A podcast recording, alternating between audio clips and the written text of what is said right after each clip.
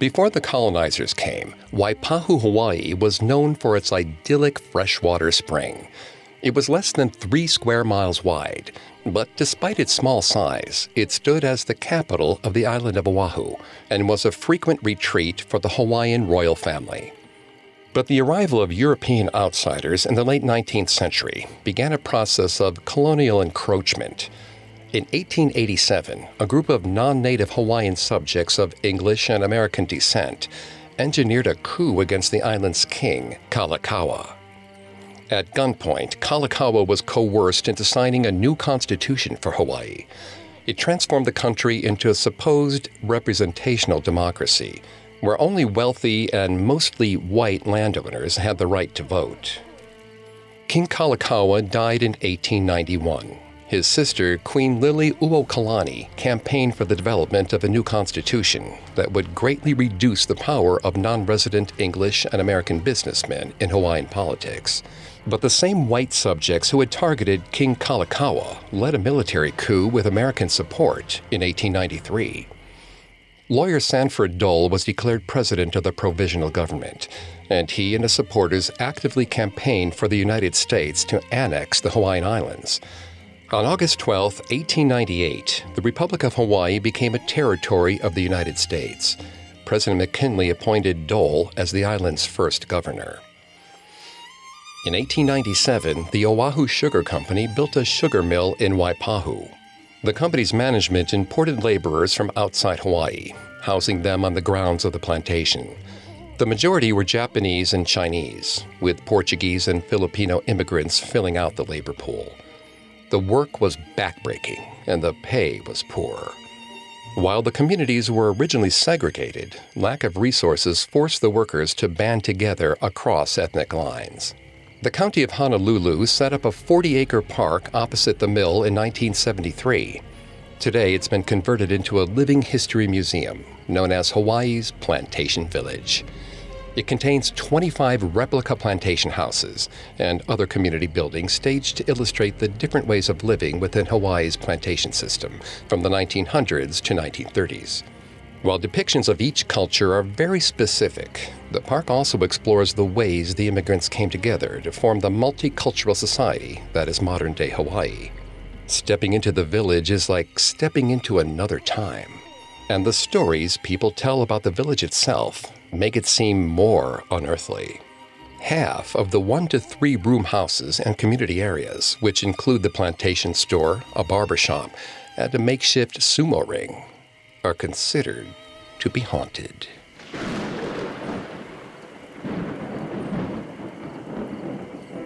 Bruno hated his wife for dying. She should have held on tighter. She should have fought to stand by his side for the rest of their years. Instead, She'd passed from this world in her sleep. She hadn't tried at all.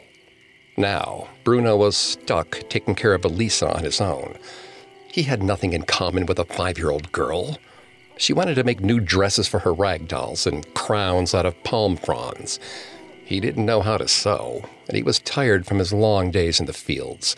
He didn't need her constant questions or distractions. He just wanted to rest.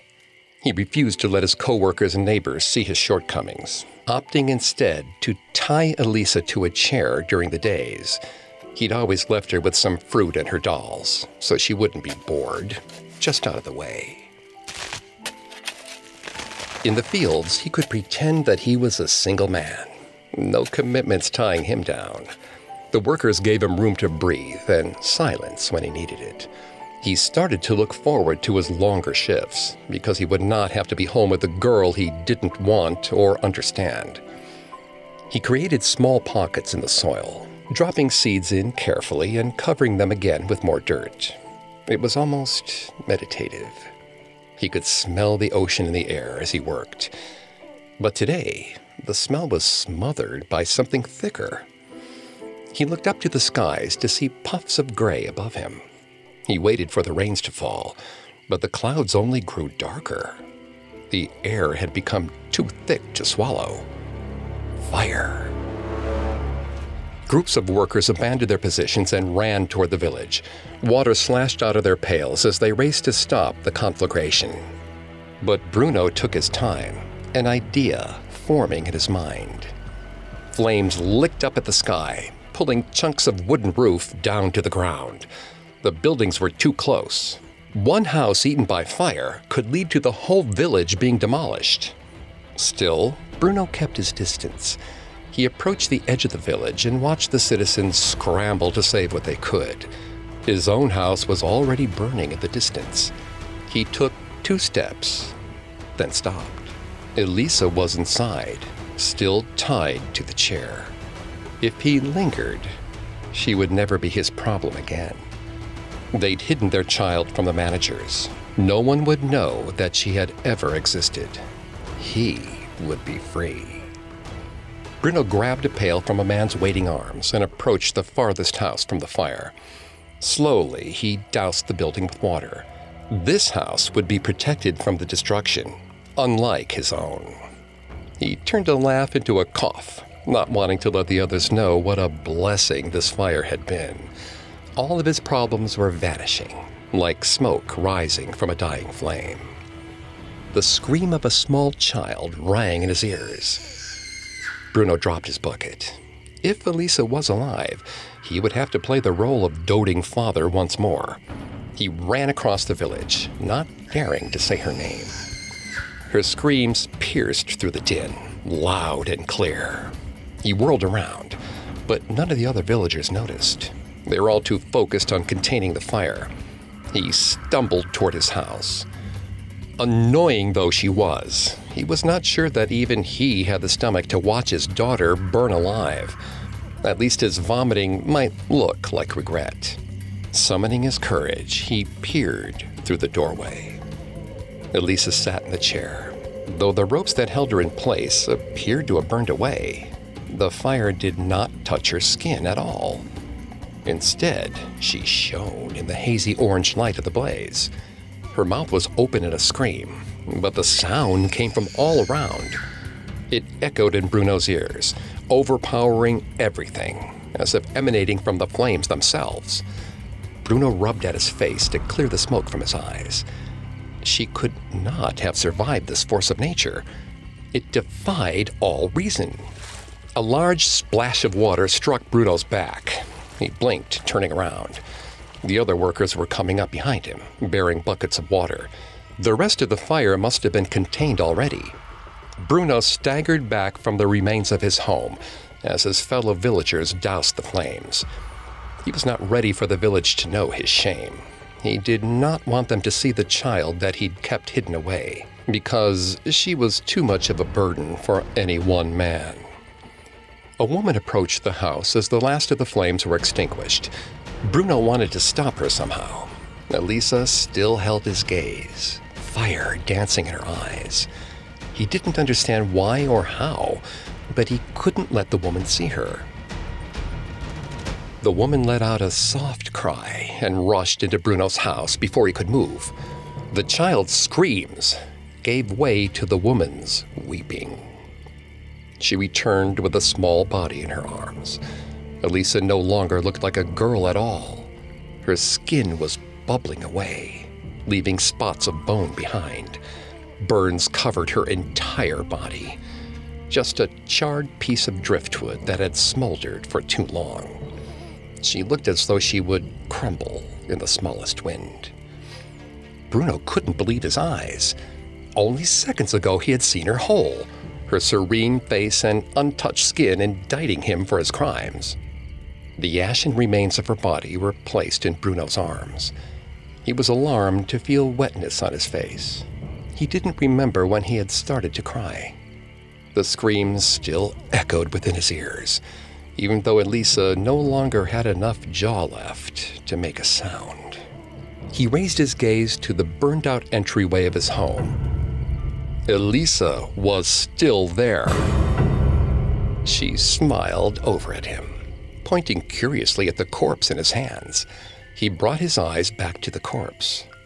Elisa was dead.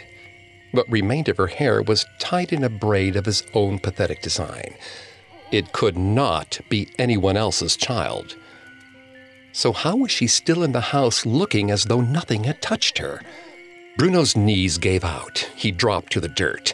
He drew his child's corpse closer to his chest. She started to crumble in his hands. Her femur broke like dry wood. Her ribs disintegrated into a fine powder. Bruno screamed in agony as the girl in his house continued to gaze up at him with absolute admiration, the spitting image of his wife. He couldn't stand the sight of her. A soft hand settled on his shoulder.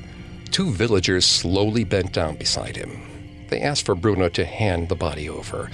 They would give her a proper burial. They reassured him that he wouldn't have to worry about anything in this already trying time. Bruno nodded. He didn't want to carry the weight of Elisa's corpse any longer. He wanted her gone, so far removed from him that he never had to think of her again. The waiting hands carried her away. He was finally rid of her. Another hand touched his neck softly. Bruno fought the impulse to flinch. It was probably another villager, wanting to lead him to their house for dinner and consolation. He needed someone to take care of him right now. He turned his head slowly. Elisa stood beside him, cupping his cheek in her small hand. Clouds of smoke left her lips as she spoke. She told him not to worry about her. She had found a way to stay by his side forever. They could have so much fun together.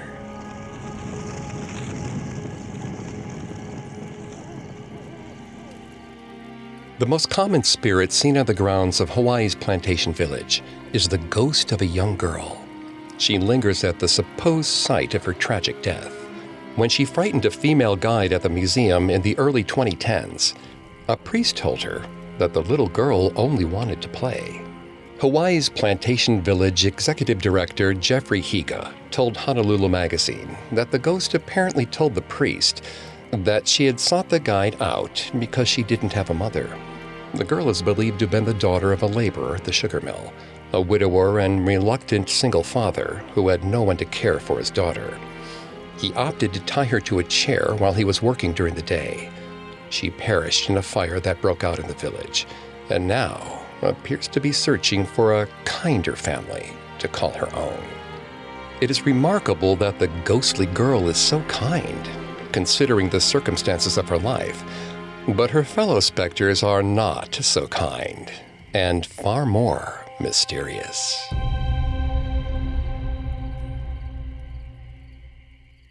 Up next, a child's toy develops a mind of its own. Now back to the story. The overthrow of the native Hawaiian monarchy in 1893 created a major foothold for foreign business interests on the Hawaiian Islands lower barriers to export invited wealthy non indigenous landowners to purchase or expand plantations in order to cultivate sugarcane and pineapple. The native Hawaiian population was shrinking rapidly as a result of diseases from outsiders, and many of the plantation owners decided to import their own workforce. The first workers were Chinese, but they were soon joined by workers from the Azores, Madeiras, Japan, Puerto Rico, Okinawa, Korea, and the Philippines.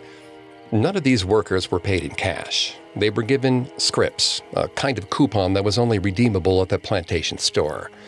Plantation laborers were also identified by number rather than name. Each laborer and their families were given metal discs called bangos with stamped numbers. Despite these dehumanizing measures, the various immigrant cultures began to improve their conditions due to their shared language and heritage. Each new group of laborers meant a new small settlement in the camps, divided up by national or cultural origin.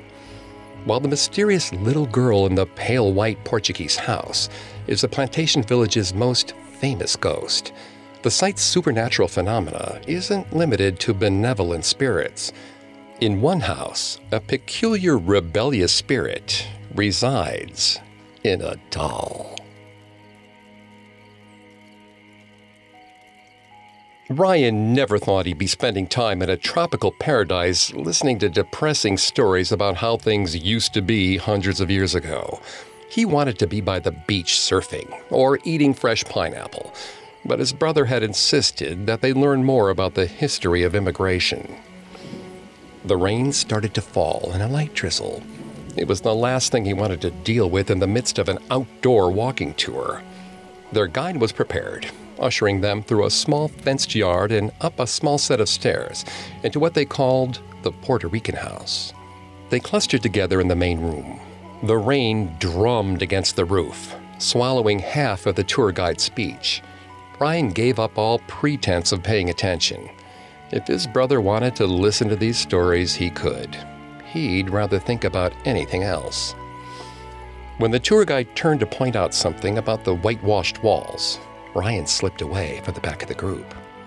If he was going to be in a centuries old house, he wanted the chance to explore without someone watching his every move. The rooms were small.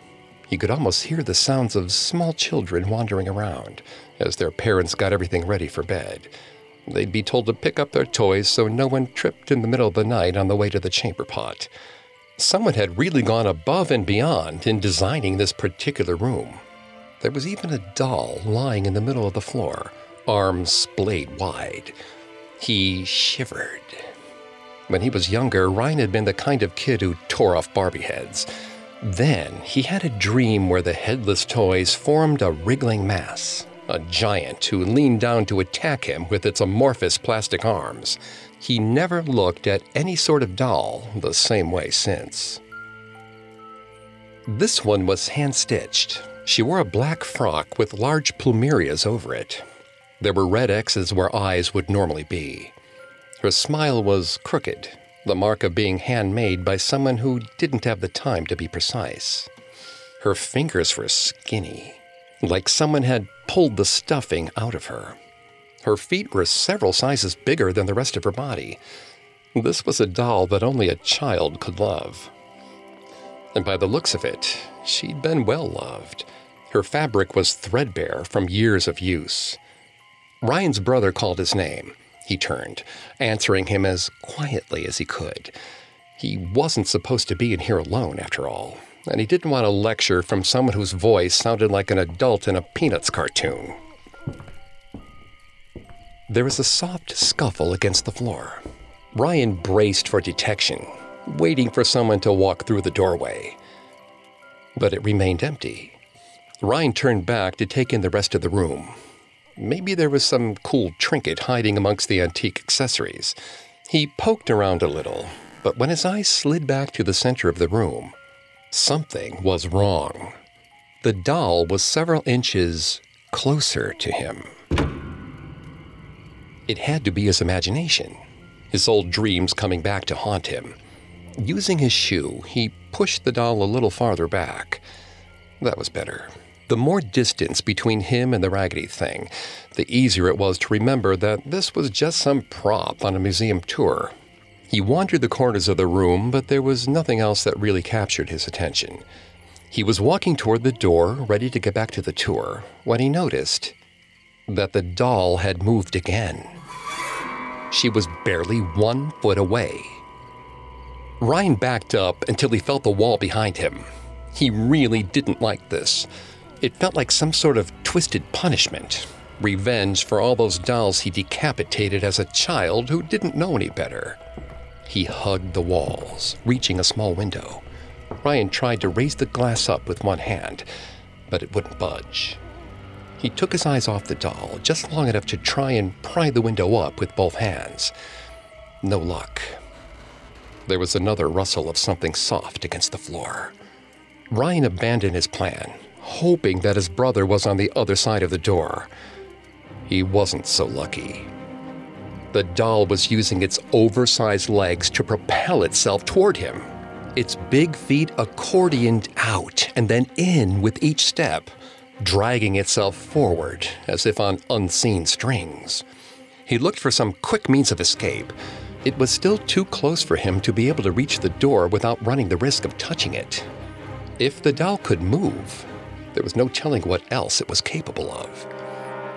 The head of the doll lifted up off the floor, bright red X's staring back at Ryan. He hated how closely the color resembled freshly spilled blood. Ryan shifted his weight. He took two steps to the left. The head followed his every move. He couldn't tell if it was just his panic or something else, but her feet seemed to stretch. And her feet kept stretching. Brian yelled for his brother, for the rest of the group, for the boring tour guide. He would take anyone if they would just clear a path for him to circumvent the doll. No one acknowledged his cry for help. He didn't have another option. The doll's legs were continuing to stretch. Soon enough, there would be no place for him to hide. Every square inch of the room would be smothered by the doll's inky black dress, the flowers growing larger and larger with it, until they seemed to be floating on a pool of deep, dark water. He took a beat to steady his nerves, told himself it wasn't real, and then made a break for it. Ryan had never moved so quickly in his entire life. The door was just within his reach. He took one step across the threshold, then felt himself being dragged backward. He cried out, begging for someone to hear him as he slid into the viscous darkness. The massive dress gave out a content, almost musical sigh. Then there was nothing. Just an empty room, a dark house, and a still doll at the center of the floor. And silence.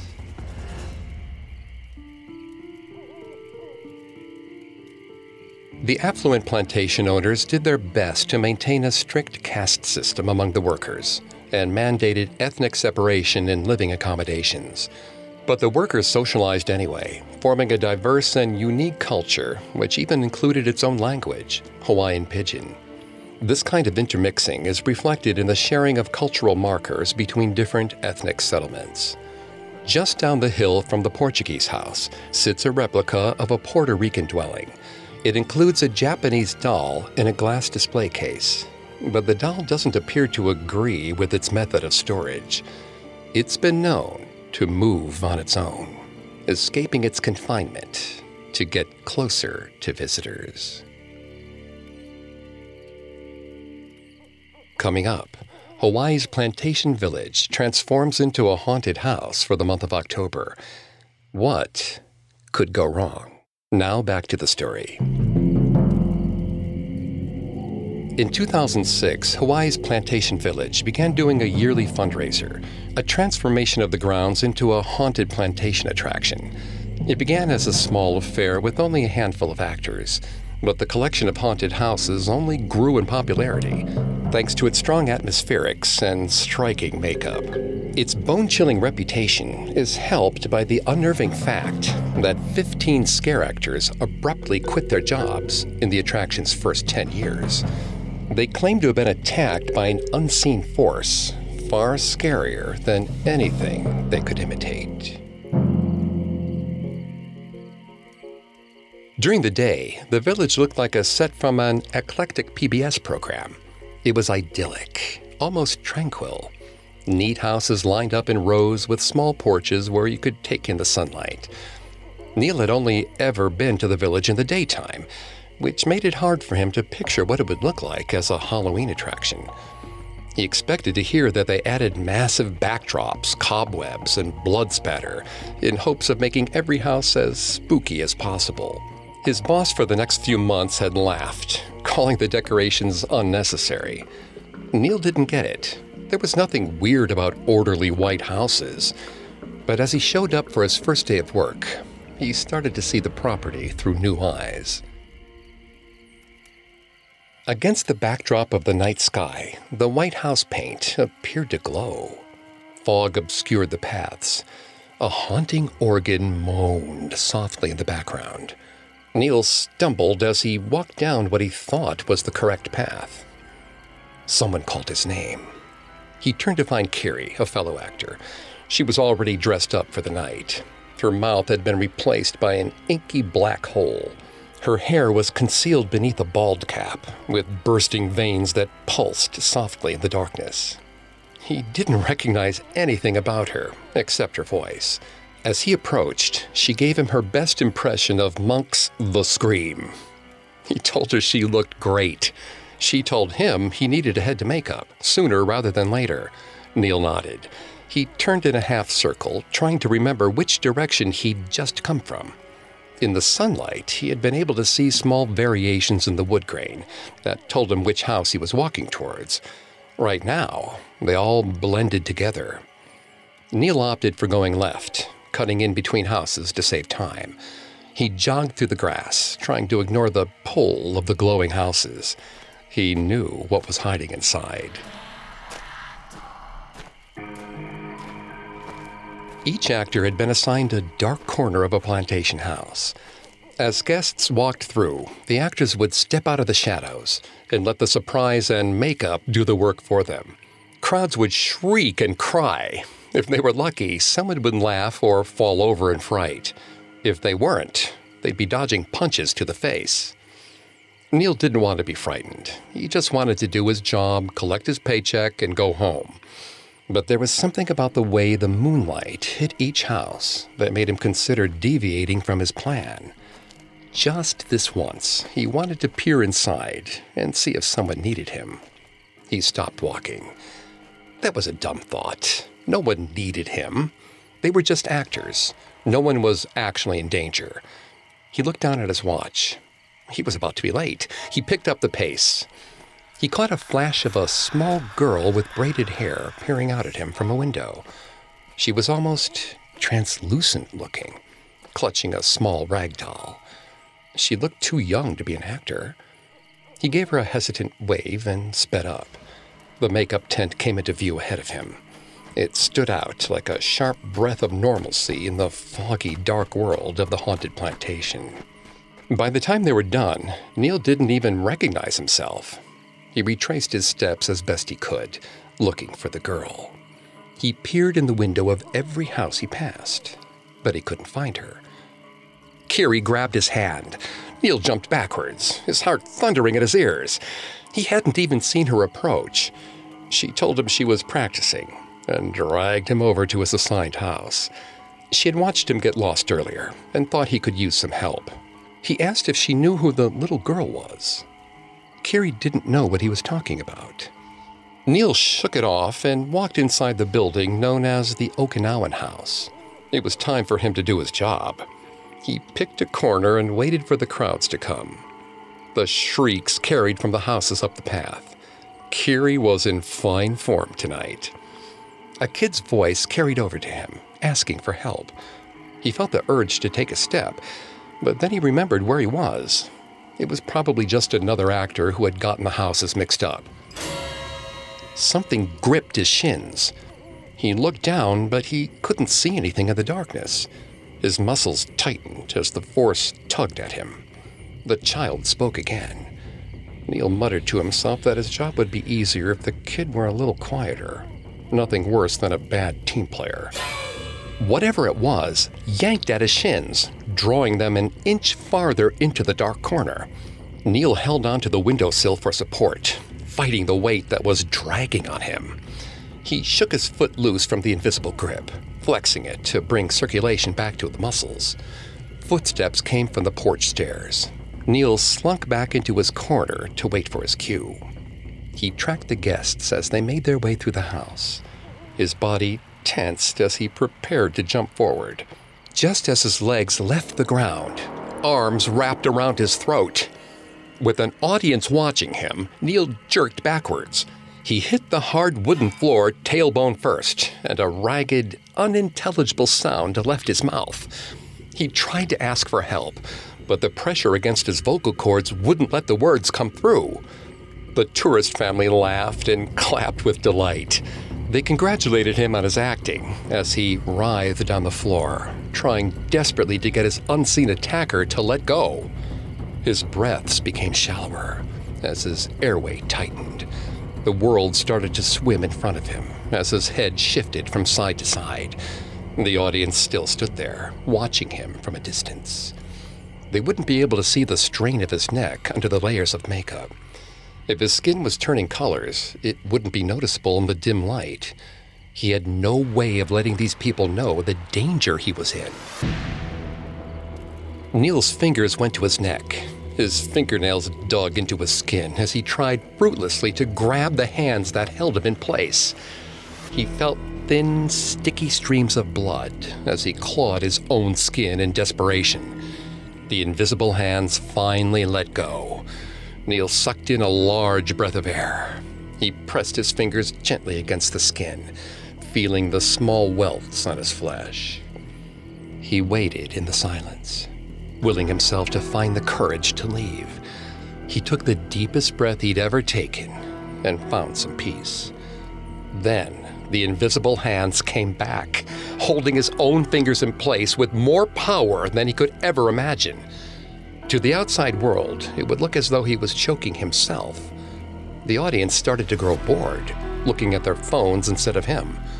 Neil forced the heavy sound of a out of his mouth, but he couldn't get the rest of the word to come out. A man in the crowd told him he was overselling the act. Neil tried to lift his hands away from his neck, but the inhuman pressure caved his throat inwards. The crowd shuffled off to the next house. Neil's world dimmed to a pinhole. He forced the sound out again, but there was no one to hear him. He felt his body start to grow heavy.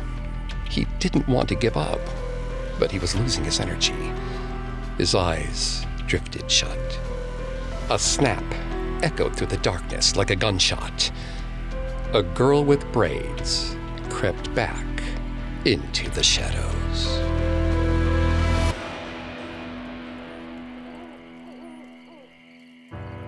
Haunted Plantation has grown significantly in size since its creation in 2006. The creator of the attraction, Noah Laporga, told Honolulu Magazine that he had supernatural experiences in the park from day one. The little girl made her appearance first, tugging on Laporga's mother's keys. But something else lurks there. Laporga says that two of the actresses working in the Portuguese house developed severe hand shaped bruises on their legs. In another building, known as the Okinawan House, people are frequently choked by an unseen presence, crushing their windpipe until they exit the home. Whatever waits in the Okinawan House is angry. It's no wonder. Hawaii's plantation system is one of the most obvious signs of imperialism's impact on the island's culture and environment. It scarred that land and harmed its people for over 100 years. And many of the immigrants' contracts were effectively agreements of indentured servitude. Beatings are technically illegal and generally discouraged within the more modern sugar industry, but when they did happen, they were excused. In one notable murder trial, a plantation supervisor was acquitted after beating a Chinese worker to death because the jury found that the worker had died of his suicidal tendencies. A supposedly expert witness for the defense said that the Chinese were known to commit suicide on trivial occasions.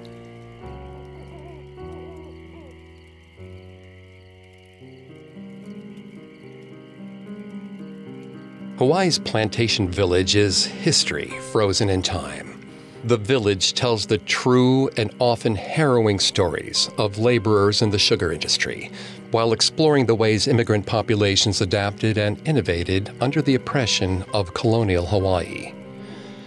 One of the most peculiar things about the hauntings at Hawaii's plantation village is that many of them occur in replica buildings, the ghosts appeared unmoored from their original locations, drawn to an area where their suffering and sacrifice are acknowledged.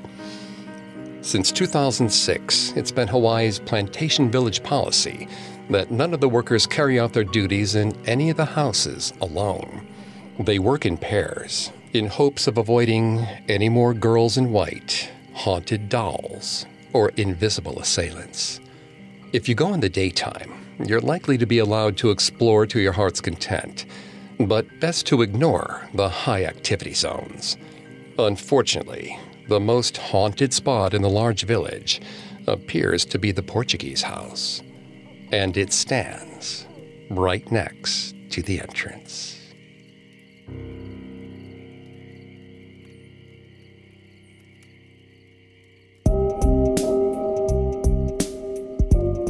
Thanks again for tuning into Haunted Places. We'll be back on Thursday with a new episode. And don't forget to come back on Tuesday for our Urban Legends series, available only on Spotify. You can find more episodes of Haunted Places and all other Parcast originals for free on Spotify.